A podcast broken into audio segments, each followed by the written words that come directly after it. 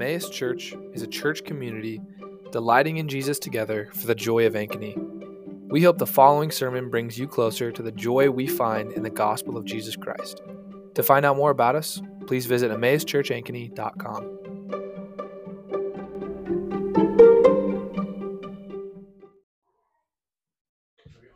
All right, as uh, let's go ahead and and pray, asking God to to help us as we to help illumine this very long and very bizarre text. So, uh, so we'll jump into it. Lord, we thank you for your word. We do thank you um, that uh, as we look at this text, that your Spirit has something for it for us in it. That you gave us these stories, you gave us uh, these words to point us to Jesus, to encourage us, uplift us, and transform us. So I just pray now that as we look at these words that your Spirit would illumine them to us, change our hearts by them, and uh, and transform us into the people you call us to be. Ask this in Jesus' name, Amen.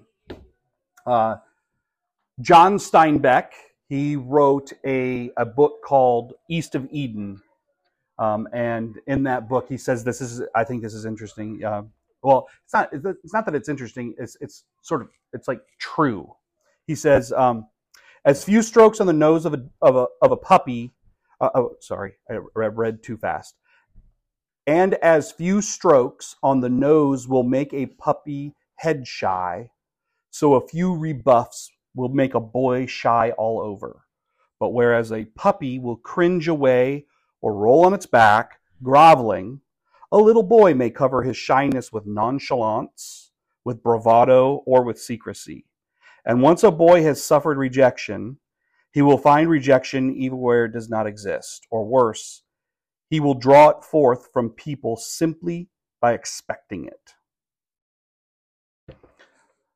Rejection is something we've all felt, and rejection is what this text is all about. Um, we've all felt it, we all fear it, we all know the anxiety of anticipating rejection. It's painful, it's embarrassing, it's defeating, it can paralyze you into a sort of mute and lonely, unproductive person. Fear of rejection can, as Steinbeck put it, um, turn you into the kind of person that is easily rejected, and for a lot of reasons.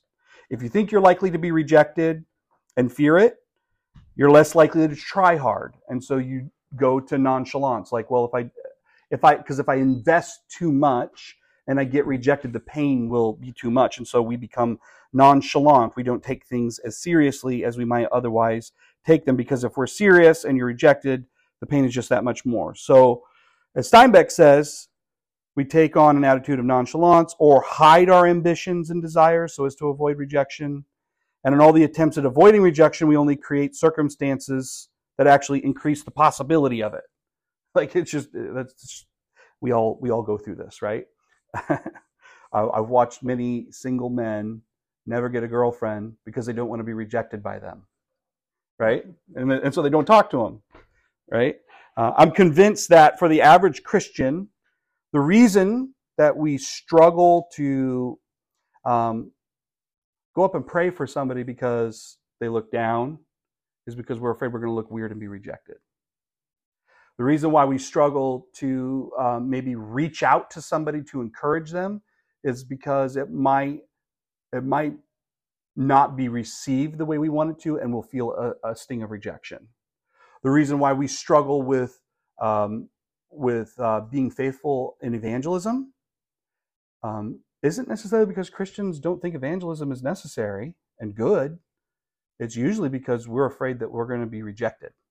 Not just our message, but ourselves. We're going to be rejected. Rejection is something that paralyzes us as Christians. It prevents us from ministering to one another, caring for one another, loving one another, and it prevents us from serving those who need the hope of Jesus. Mark 6, then we need what I want you to see is that Mark 6 takes this fear of rejection, this reality of rejection, and it throws it in our face. It throws it in our faces and it forces us to confront it. It forces us to see it and to deal with it. And hopefully, hopefully, um, and what I believe can be the truth is that in facing it, and, in God putting it in front of us in this way will fill us with confidence in the joys and delights of Christ and his gospel, unleashing us from the paralyzation of, of the fear of rejection. In Mark so far, we've seen Jesus arrive on the scene with good news that he's bringing the kingdom of God to the earth. That kingdom is going to supplant demonic powers, sickness, corruption, political powers, corrupt religious powers, and even defeat death itself for a lowly and unimportant people like us. That's what we see happening. And last week we saw Jesus' power on full display, on full display over creation, stilling a storm, over demons, delivering a Gentile man from a legion of demons. And then you've got the woman with the bleeding disorder, and then the little girl he raises from the dead, healing and bringing life from the dead, bringing in new creation. Jesus puts on this amazing, he puts on this powerful display over uncleanness and life from death. And then we turn to Mark 6. And it's like darkness comes, right? It's, just, it's like a to- it's like the mood changes. The whole tone changes in the book of Mark here as we turn to Mark chapter 6. And all that hope, all that promise seems to start to slip through your fingers as you're reading through this text. Rather than this kingdom taking root and just dominating, and real change begins to manifest, instead, the powers and forces of this world rise up in opposition and reject the kingdom that Jesus is bringing. And we see this through all three of the sections of this text. We see this come out in various ways through all three of these sections. We see in verses 1 to 6 that Jesus himself is rejected. In verses 7 down to 13, we see that his apostles are going to be rejected. And then in verses 14 down to verse 29, we see that the prophets of God are rejected. And so we see rejection just pour out of this text. And so um, my hope is, is that as we look at it, as we deal with it, um, that this the, the, the that the, the fear of rejection that we all know and all are affected by to one degree or another would not paralyze us, but as what I think we see happening in this text, that it would instead that we would be able to face it and it would uh, be fertile ground for us to launch out in faith fueled by delight in jesus so that's what i'm hoping we'll, we'll get to. So first then jesus is rejected in verses 1 to 6 in verses 1 to 6 jesus is rejected. So i watch american idol. I'm not ashamed to admit it. I like the show. I've always enjoyed it. I cry when i watch their silly stories being played with the music in the background. All of them. I, I, I just, I can't. My wife and I like to watch it. So anyway, one of the things that happens if you don't watch the show, and I'm not judging you if you don't, because you probably should judge me for watching it. But that being said, one of the things that happens in the show is at a certain point, I think, I don't know if there's 10, the top 10 contestants or top five. At some point in the top, what they do is they take each of the contestants and then they take them to their hometown. And when they get to the hometown, they show up in a limo there's a crowd, there's a red carpet, there's a parade, there's a stage, there's celebration. The person, this person goes to their hometown and it's like the place erupts, embraces them. Oftentimes, what will happen is the mayor of a city will come out and give them a key to the city. Like it's a, it's like a whole pageant. There's pageantry and celebration. It's it's always you know, and it's good fodder for TV, right? So after what we've just seen in chapters 1 to 5, you would think Jesus is going to go to his hometown and that's what he's going to find, right? He's been out teaching and people's jaws are on the floor, astonished, right? He's standing up to the religious elite and the powers that be. He's, he's fighting for the little guy. He's healing the sick. He's delivering demons. He's raising people from the dead. You think he'd step foot in that town? There'd be red carpet a parade, there'd be like, he's from here? Wow. Like, do you think that people would be astonished and would be celebratory of, of Jesus? But what we find is that in verse 1, he goes home. He goes to his hometown in Nazareth. Verse 2, he goes to the church. And he goes to the synagogue, their version of church. He begins to do his thing. He gets in there. He starts teaching people. And it says there in verse, uh, I think it's verse 2 there. Yeah, verse 2. It It says, uh, and many who heard him were astonished. Now, there's more than one way to be astonished. and if you've been reading in Mark up to this point, you think, oh, they're responding to Jesus just like everyone else did who heard him teach. But this kind of astonishment is not a positive kind of astonishment. They're astonished in a very negative way. They're not, they're not happy with what they're seeing. They're offended at what they're seeing being expressed and coming out of Jesus' mouth. They're, they're, uh, they're like, where does he get off? The little carpenter boy coming in here, taking over and running his mouth. Who does he think he is? Does he not know where he's from? That's, that's the attitude that you have here. And you can see the attitude come out even in the way in which they're talking, just the way they describe him, where it says there um, in verse 3 when they're, they're saying, Is this not the carpenter? That, that just that phrase alone, carpenter was, was a peasant job. It was a, it was a blue collar labor job. Um, in our in our culture, we might uh, just call a day laborer. Is this not just a day laborer? Like, where does he get off? And then beyond that, notice the phrase there, the son of Mary. Now it's interesting. Like we don't really think much about that. Yeah, Jesus was Mary's son. People call me, Lynn, you know, say Lynn's your father. In our culture, that phrase doesn't doesn't uh, doesn't necessarily mean much other than that's just who your parent is. In that culture, that was not the case, though. If you were going to be speaking of speaking to somebody uh, and try and uh, describe their family of origin, you would you would do it in the name of the Father. So typically, what you would expect to see is Jesus, the son of Joseph. And if you, in that culture, if you wanted to belittle or insult somebody. It was an insult to describe them as son of the mother. Now that's weird to us because we don't we don't think that way. But in that culture, this was one way that they would insult people is they would call you the son of your mother. It was their version of a yo mama joke, but they meant it, right? It wasn't just fun, right? So they're they're they're insulting. They're not just like they're not just like where does he get off? They they go to the extent of actually like verbally assaulting him, like verbally um, offending him.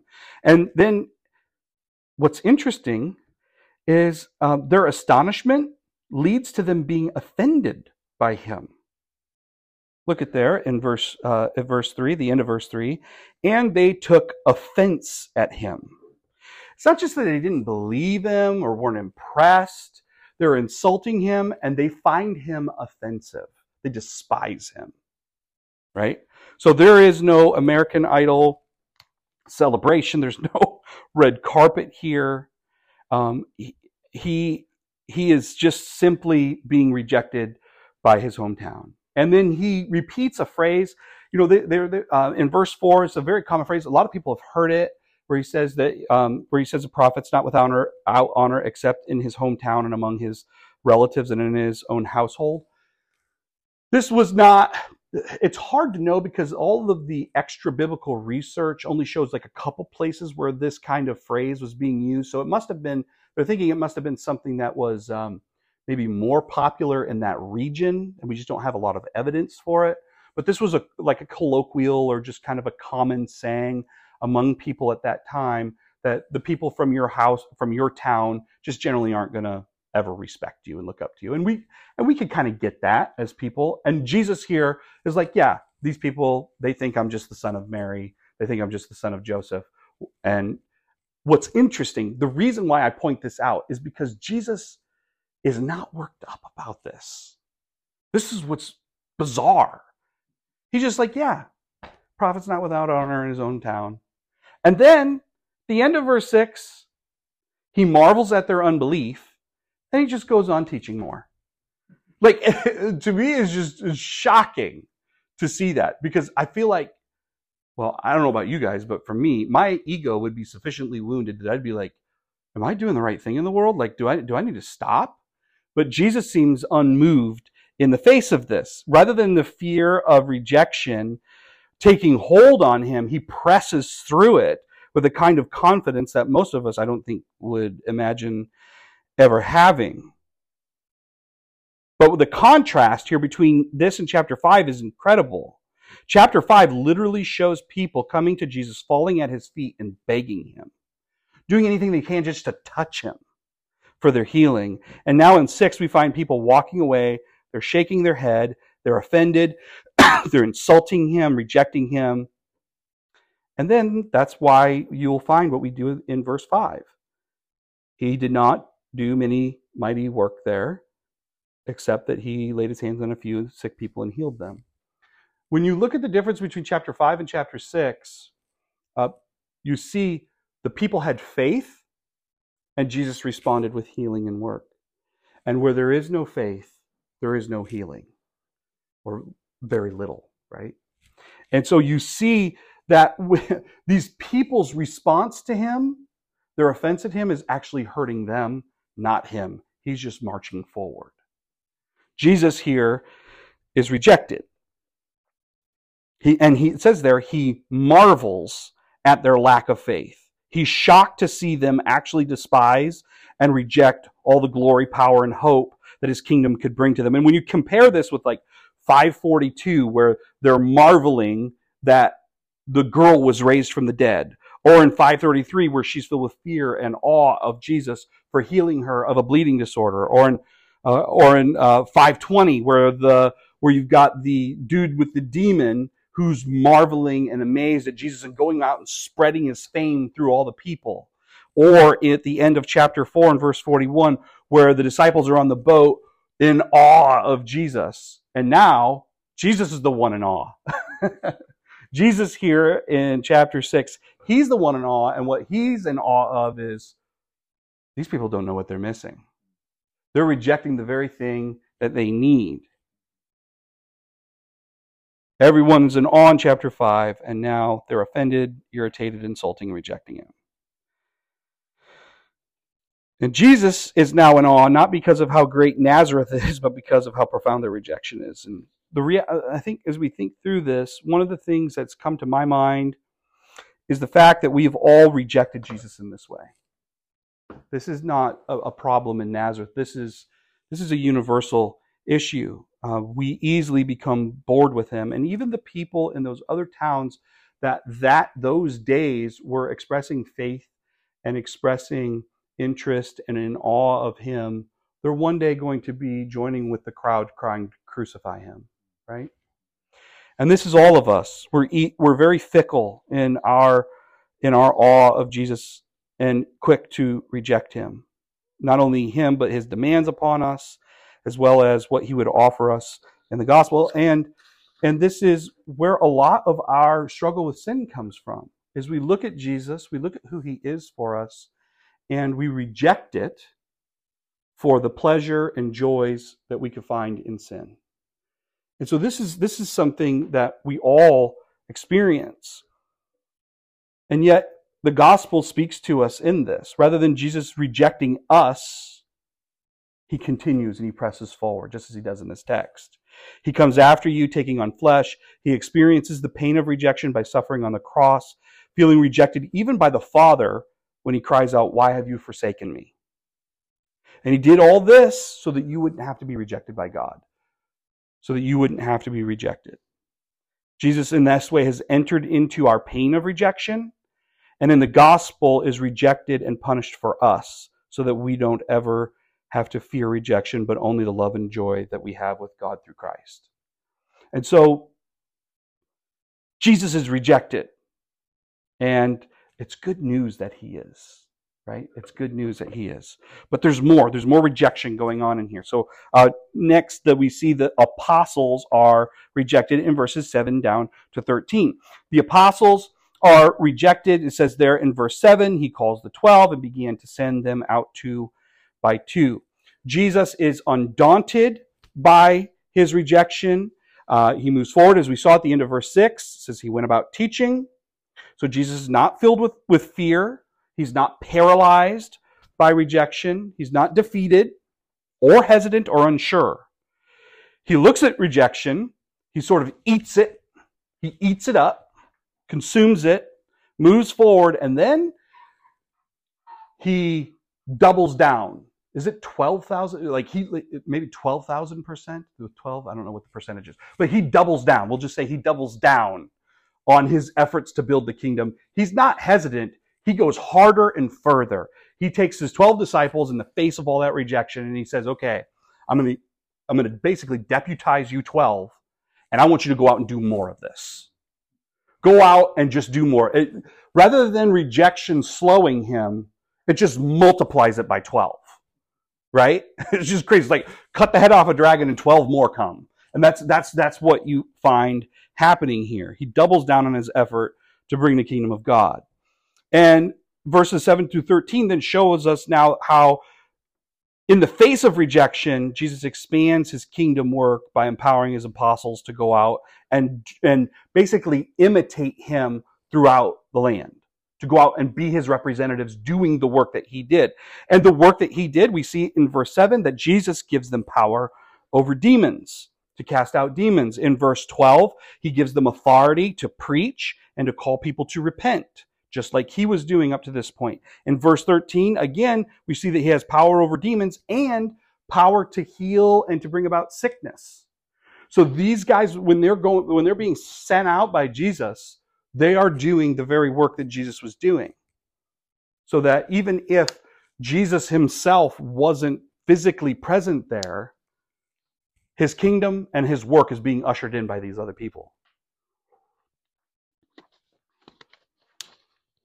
Um, my job, working at the local hospital I work at here, um, uh, the we have an electronic health record called Epic, which uh, you probably all heard me drone on about. Um, and this uh, Epic is um, in a little town just kind of south of Madison called Verona, out in the middle of nowhere. There's a huge campus. It's people go out and tour it. It's pretty amazing, but it's literally in a cornfield. Anyway, um, each year there's usually an opportunity for us to go and do a business trip up at Epic. I had opportunity in May, but couldn't do it. Um, but uh, there's you know people will often go up and take uh, from my office take business trips up there, and when they go, uh, they're given uh, you're given a hotel. Ho- our hospital pays for your hotel. We're given a rental car so that we don't have to drive our own car, and they cover our gas money. Uh, they give us per diem for food. Uh, they pay, um, and then you actually get paid your normal paycheck while you're there. You, you get taken care of. This is common. This is not un, uncommon. This is the way. This is the way a business sends their representatives out on business. This is what this is. This is normal. This is a very common thing. They when they send you out, they take care of you. They pamper you a bit. They make you comfortable. This is not how Jesus sends his folks out. you, you, uh, there's a reason why I point this out because this is not happening here. When Jesus sends his disciples out, he's not like, okay, let me get you a rental car, get you a comfortable hotel, and get you some really good food. No. What, what does he do here when he sends them out? In the face of rejection, right? This is how Jesus is going to send them out. As vulnerable as he can possibly make them, right? It's so crazy. He says here in um, uh, in verses eight to eleven, where he where he where you see this, he says, "Take nothing for your journey except a staff, no bread, no, nothing to eat, right? No bag, so you can't like no extra clothes, like you can't bring your belongings. No money. Uh, you got to wear sandals, and you can't put on two tunics. So the you can't put on two tunics. That sounds weird to us, but essentially, what would back in that day, people would wear a tunic to basically protect them from the sun and whatnot, and it was you know like wearing a coat. Well, people would take two tunics with them if they if they were going on a journey because a second tunic would keep you warm at night. And Jesus is basically saying, you can't have two tunics. Um, you're not going to. You you basically are forced to find someone that will be willing to give you lodging. And if not, you're going to freeze. It's going to be cold. He's not taking care. it's just so bizarre. It's so opposite of the way we think of sending people out. he does he intentionally sends them out with nothing to make them dependent upon the provision and hospitality of the people that they're going to visit. And then he says, "Oh, and by the way, there's going to be some of these people who reject you. There's going to be some of these people who reject you. Jesus is making them ex- in the Jesus is just rejected, so he sends out his disciples who are also going to be rejected, and they're going to be destitute unless people don't reject them. What is it? Like Jesus is he's just like put the pedal to the metal, right? This is like this is hardcore what Jesus is doing here. Take nothing, he says. This is like my boss telling me to go to Epic and live like a homeless person, but not take any supplies to care for myself while I'm there. You would quit your job if that's if that's what someone told you, right? You would quit your job. And then it and then, like I said, it gets even more intense in verse 11. And oh, yeah, even though you have nothing and no way to care for yourselves, people are going to reject you like they did me in Nazareth. Right? That's what's going to happen. And at the end of verse 11, he encourages them to not make a big deal of it, just like he didn't. Look at verse 11.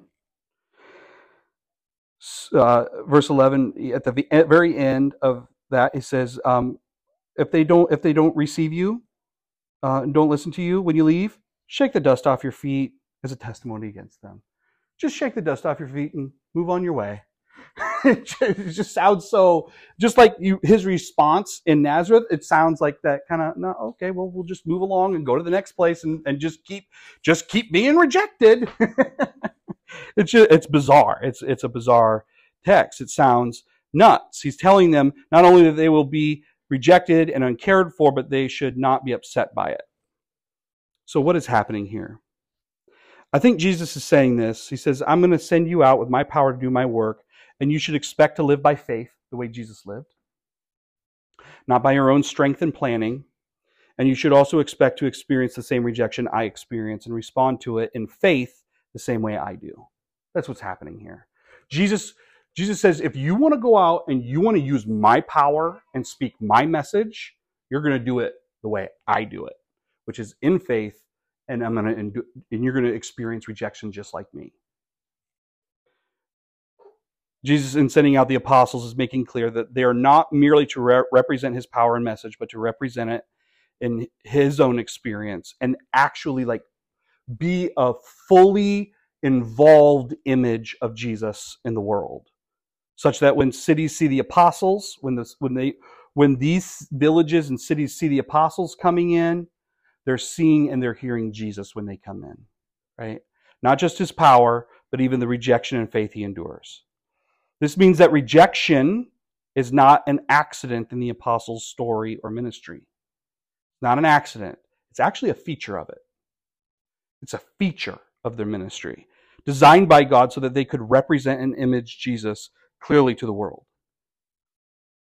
Uh, and you see this so clearly in Philippians chapter 1. If you'll tip, flip over to Philippians in your Bibles, Philippians, Paul, um, he goes on about this in Philippians chapter 1. I'm just going to read verses 12 down to 14. You hear Paul's thinking through this. It's interesting when you read his words here. He says, I want you to know, brothers, that what has happened to me has already served to advance the gospel.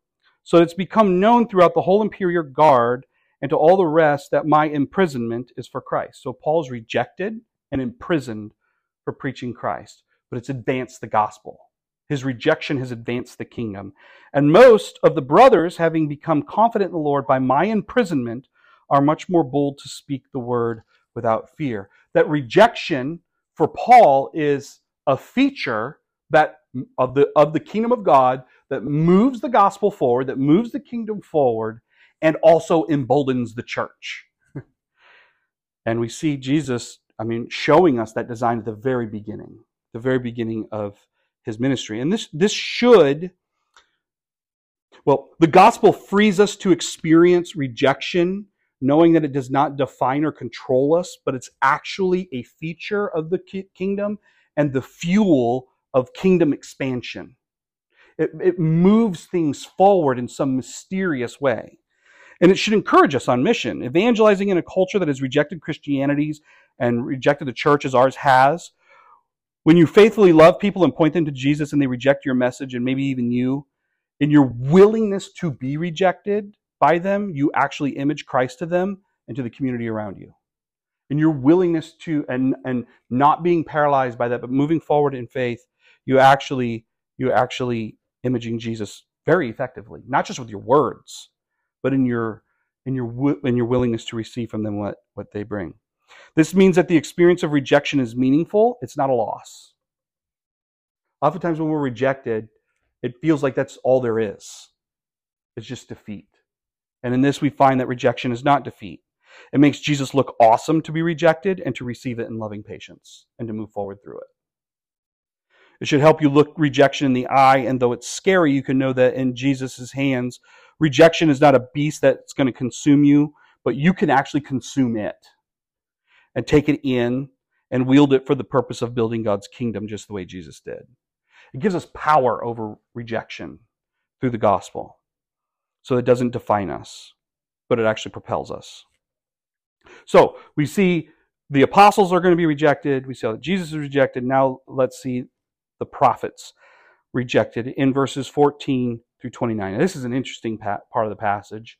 Um, uh, things like ratchet up to the highest degree of rejection in this passage. It's not just cities rejecting Jesus' and his apostles' teaching. Now there's a rejection of God's kingdom at the highest levels of Jewish government and with the most extreme form of rejection, the death penalty. So we're, we're, this is like rejection at its most potent and extreme form. So what's happening in this section is it details for us the death of John the Baptist, but what, what precipitates Mark's description of the death of, of John the Baptist is there's this debate going on, and we find this debate in verses uh, in verses 14 uh, down through 20. And what's what's happening is people are trying to make sense of what's going on with Jesus. They're looking at this guy going around preaching, astonishing people, healing people, raising people from the dead, controlling the oceans and whatnot, and and they're they're like, what's going on with this? Who is this guy? And what's really interesting as we read this, um, you see this in uh, in verse 15. Uh, they refuse, in their minds, they refuse to acknowledge that Jesus is the one actually doing the things that are going on. They've so fully rejected him that whatever good he's doing and whatever power he exposes couldn't actually be him right? He's so dismissed. He's so common. He's so normal that it couldn't be him doing any of the things that he's doing if they're real. And so in verse 15 it says, But people said, He's Elijah. Others said he's a prophet, like one of the prophets of old, right? They're so dismissive of him and so naturally reject and despise him that their minds can't fathom that Jesus is out there doing the things he's doing himself. And the only way they can make sense of it happening is if like some other spirit is animating and empowering his his ministry, like Elijah, or, or even as we'll see, Herod thinks it's John the Baptist resurrected, right? Verse 16, we see that uh, it says there, um, it says, but when Herod heard of it, he said, John, whom I beheaded, has been raised. John thinks Herod, or that he thinks that John the Baptist is raised from the dead and is out there doing all these miracles, right? Now, there's good reason for Herod to think this. Um, he's caught, and he had went out and captured, arrested, and imprisoned John the Baptist. He had him beheaded, and he felt real guilt and real sorrow for killing a prophet of God, right? And I'm sure that Herod's conscience aided him. And when he laid on his bed at night, he had nightmares about this. And um, I'm sure he feared for whatever judgment might come his way for his role in John the Baptist's death. He had a very sore conscience over it. And you can see that, and we'll see it later, and just how strong he was, how much anguish he was in over, over what he had done. And so we have in verses 17 to, to 29 then is a retelling of the events of John the Baptist's capture at the hands of King Herod and the events that led to John the Baptist's execution. Mark includes this section here as an explanation for why Herod was worried that Jesus was John the Baptist, right? Assuming that he would, uh, uh, uh, Mark was assuming we don't know the history here of what happened to John the Baptist. All of a sudden, John the Baptist is dead, and Herod thinks he's been raised, but Mark's like, yeah, but I didn't tell him John the Baptist died, so I better include that story here so I can get everyone up to speed, right? It's like a cutaway um, in a movie where you get some background information to help you understand the importance of the scene. And without going into too much detail, we'll summarize how it came that John was seized and killed. We find um, th- there's King Herod, king over Israel. He's married to a woman named Herod, Herodias. And this marriage is illegal or it's unlawful according to the Old Testament. In Leviticus chapter 18, it says that um, a man should not lay with his brother's wife. And John the Baptist, being a prophet, preaching the word of God and being a rather bold and the kind of guy that's not doesn't have the fear of rejection in him at all, is happy to stand before the king or, or to speak about the king in a manner that suggests the king is living in sin. And he's doing this out while he's preaching. He's saying, ah, the king's uh, unlawful and their marriage, their marriage is, is a sham. Well, Herodias, king's wife, is ticked off about this. She's offended by it. And so she wants him arrested. So Herod, he complies, wants to make his wife happy, happy wife, happy life. He goes out, he has John arrested and seized, and Herodias wants him dead. But the king is like, I, I, I like him. I kind of like him. Yeah, he says some pretty harsh things about me, but when he talks, like, it's compelling. I, I like the guy. I'm not going to kill him. And so he refused to kill him. Um, and then you've got this party. It's his birthday. We see the party there in verses 21 down to 29. There's this party that um, that comes up, and at his birthday party, um, it, it, was common in these days that the king would invite all kinds of other religious and political elite to come in for a party, and it was kind of like one of those parties that you would imagine happen up on Capitol Hill, right? You've got the all the cultural elites, all these rich people in their fancy clothes, and they've got the peons coming in and would you like a drink, sir? You know, like that, kind of thing. And then, as you also can imagine, that uh, that has been exposed um, very clearly over the last several years um, is that these can be pretty salacious parties. They'll bring strippers, they'll bring in all kinds of people, and and basically it'll be, you know, a, a, very salacious event. And this was exactly what was happening here. Herod's having a birthday party. They hire some strippers to come in and please the men, and that's what's happening, right? Um, and so uh, we get this crazy, weird party happening, celebrating Herod's birthday. And one of the things that would happen in that culture is if one of the dancers and performers would come in and do a particularly good job, it was common that the king would offer up like a gift or what we would call a tip. You know, they would tip them. Uh, and the king would be like, You deserve a tip. What do you want? And the king would be very generous. It was, and it was kind of a, a power move on behalf of the king. The king's got all these other people around him, all these other re- religious and political elites around him. And if he could say, I'll give you half of my kingdom, it just shows a kind of like confidence. I have power. I have money. I have control here. You can have whatever you want. You know, kind of what, you know, rich person like just showing off. He's showing off here. And so her, what happens in the midst of all of this is that Herodias' daughter, is sent in to dance. She impresses the king, and he wants to give her a wish.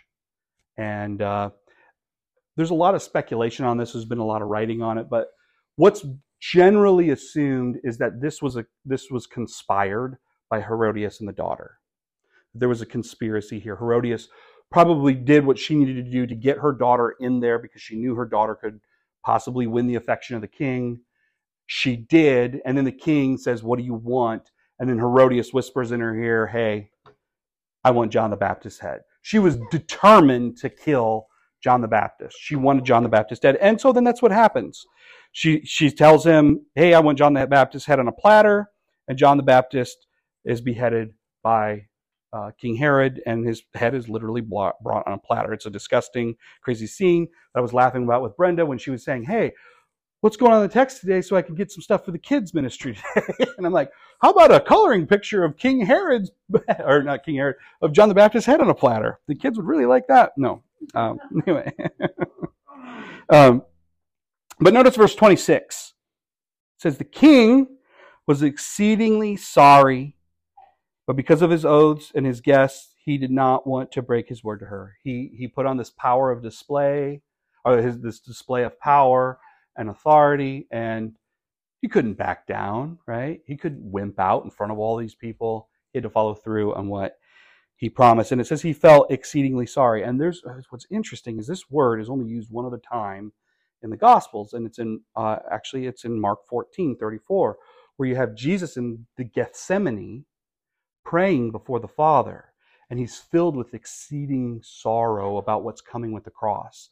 So this is like this is the kind of sorrow that produced sweat like drops of blood in Jesus.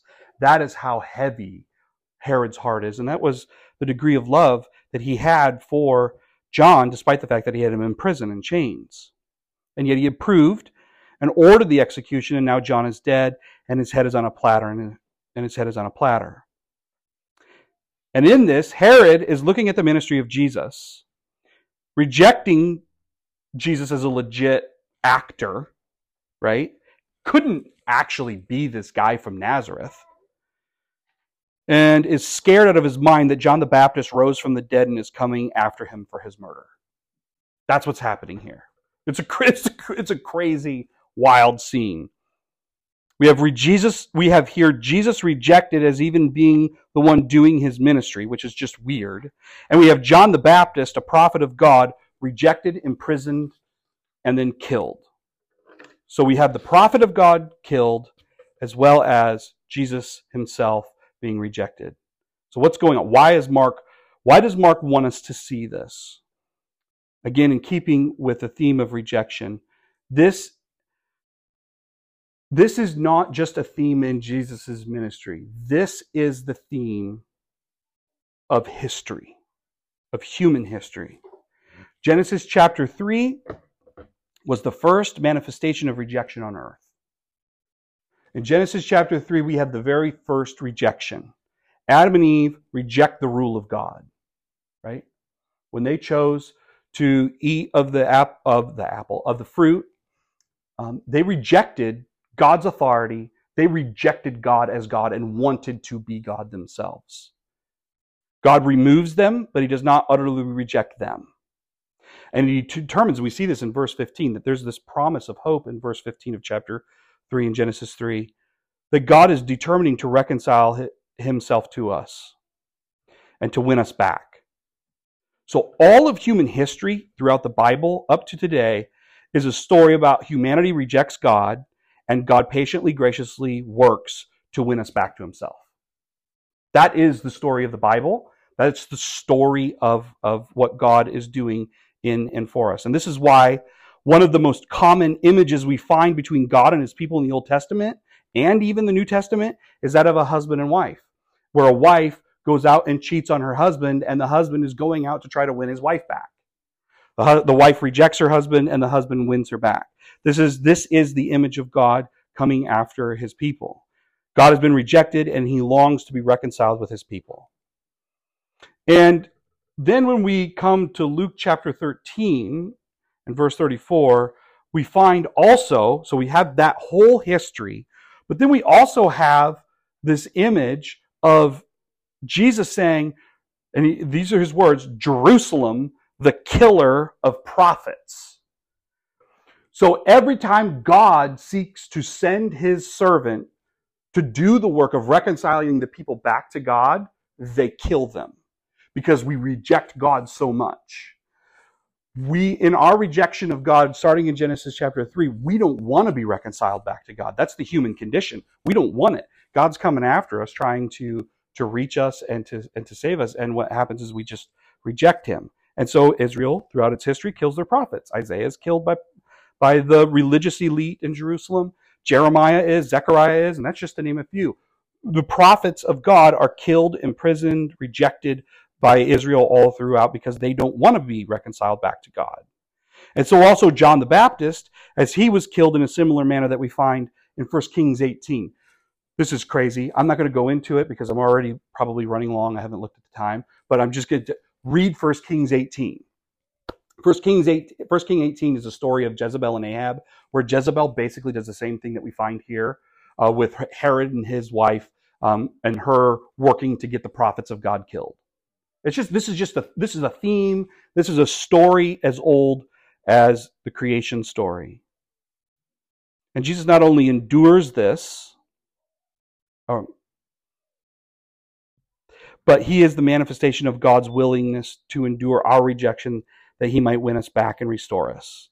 And we're presented with these pictures of rejection, not because God arbitrarily determined rejection needs to be a part of the story here in Mark.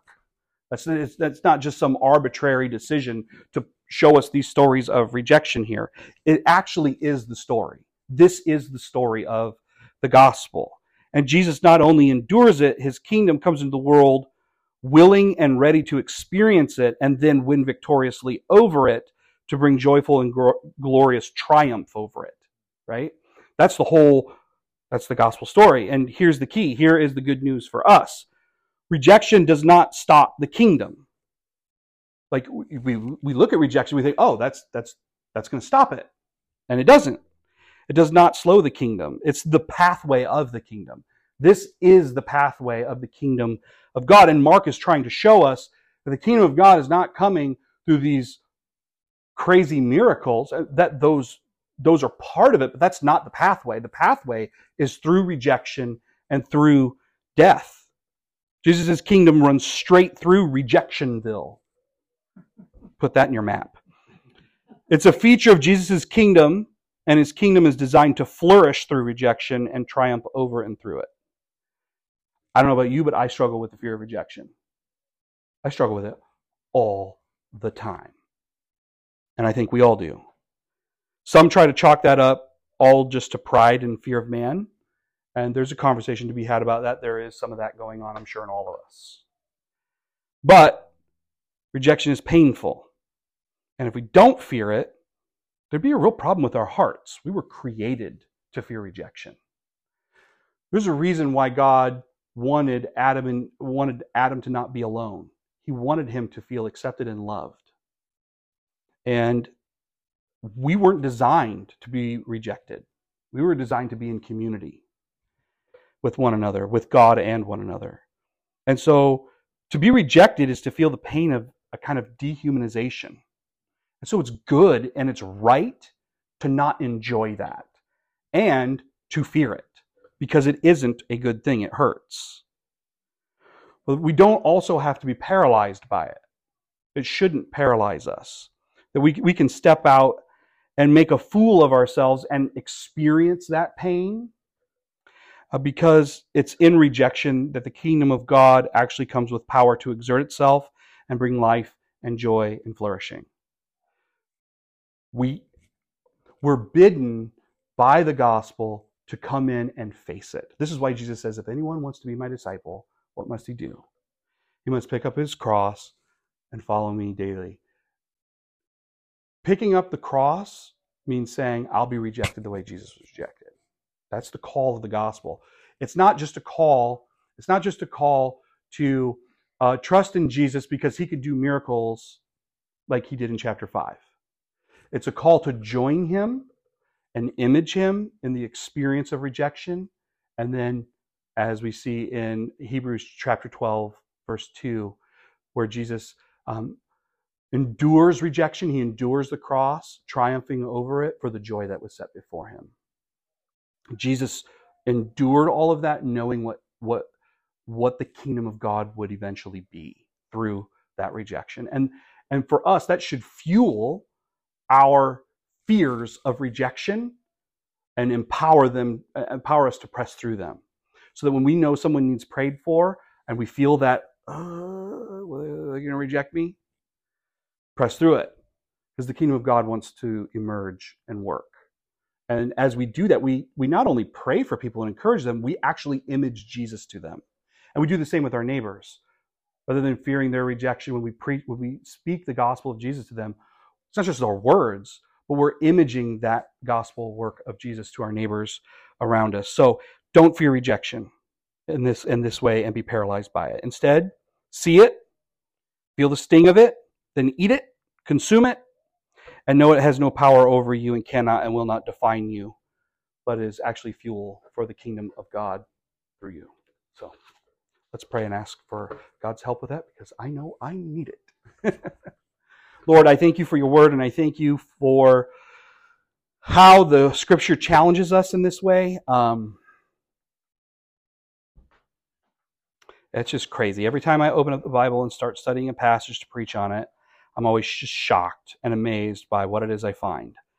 And I had no idea I was going to be preaching about rejection this week until I started reading this. And I just thank you that you confront us with these things in these ways. And I just pray that um, for all of us that we would uh, be filled with faith and that uh, we would not despise you, uh, but that we would joyfully accept the rejection that is the pathway to your kingdom, and in so doing, find and enjoy the joy that we have in Jesus through it. So I just pray that you would. Um, that you, that you would just cause us to see the wisdom and the glory that there is that you're triumphing over over these things through us and for us and that we wouldn't be discouraged by it or paralyzed by it but uh, but joy overjoyed and um, press on in it. And we ask these things in jesus name. Amen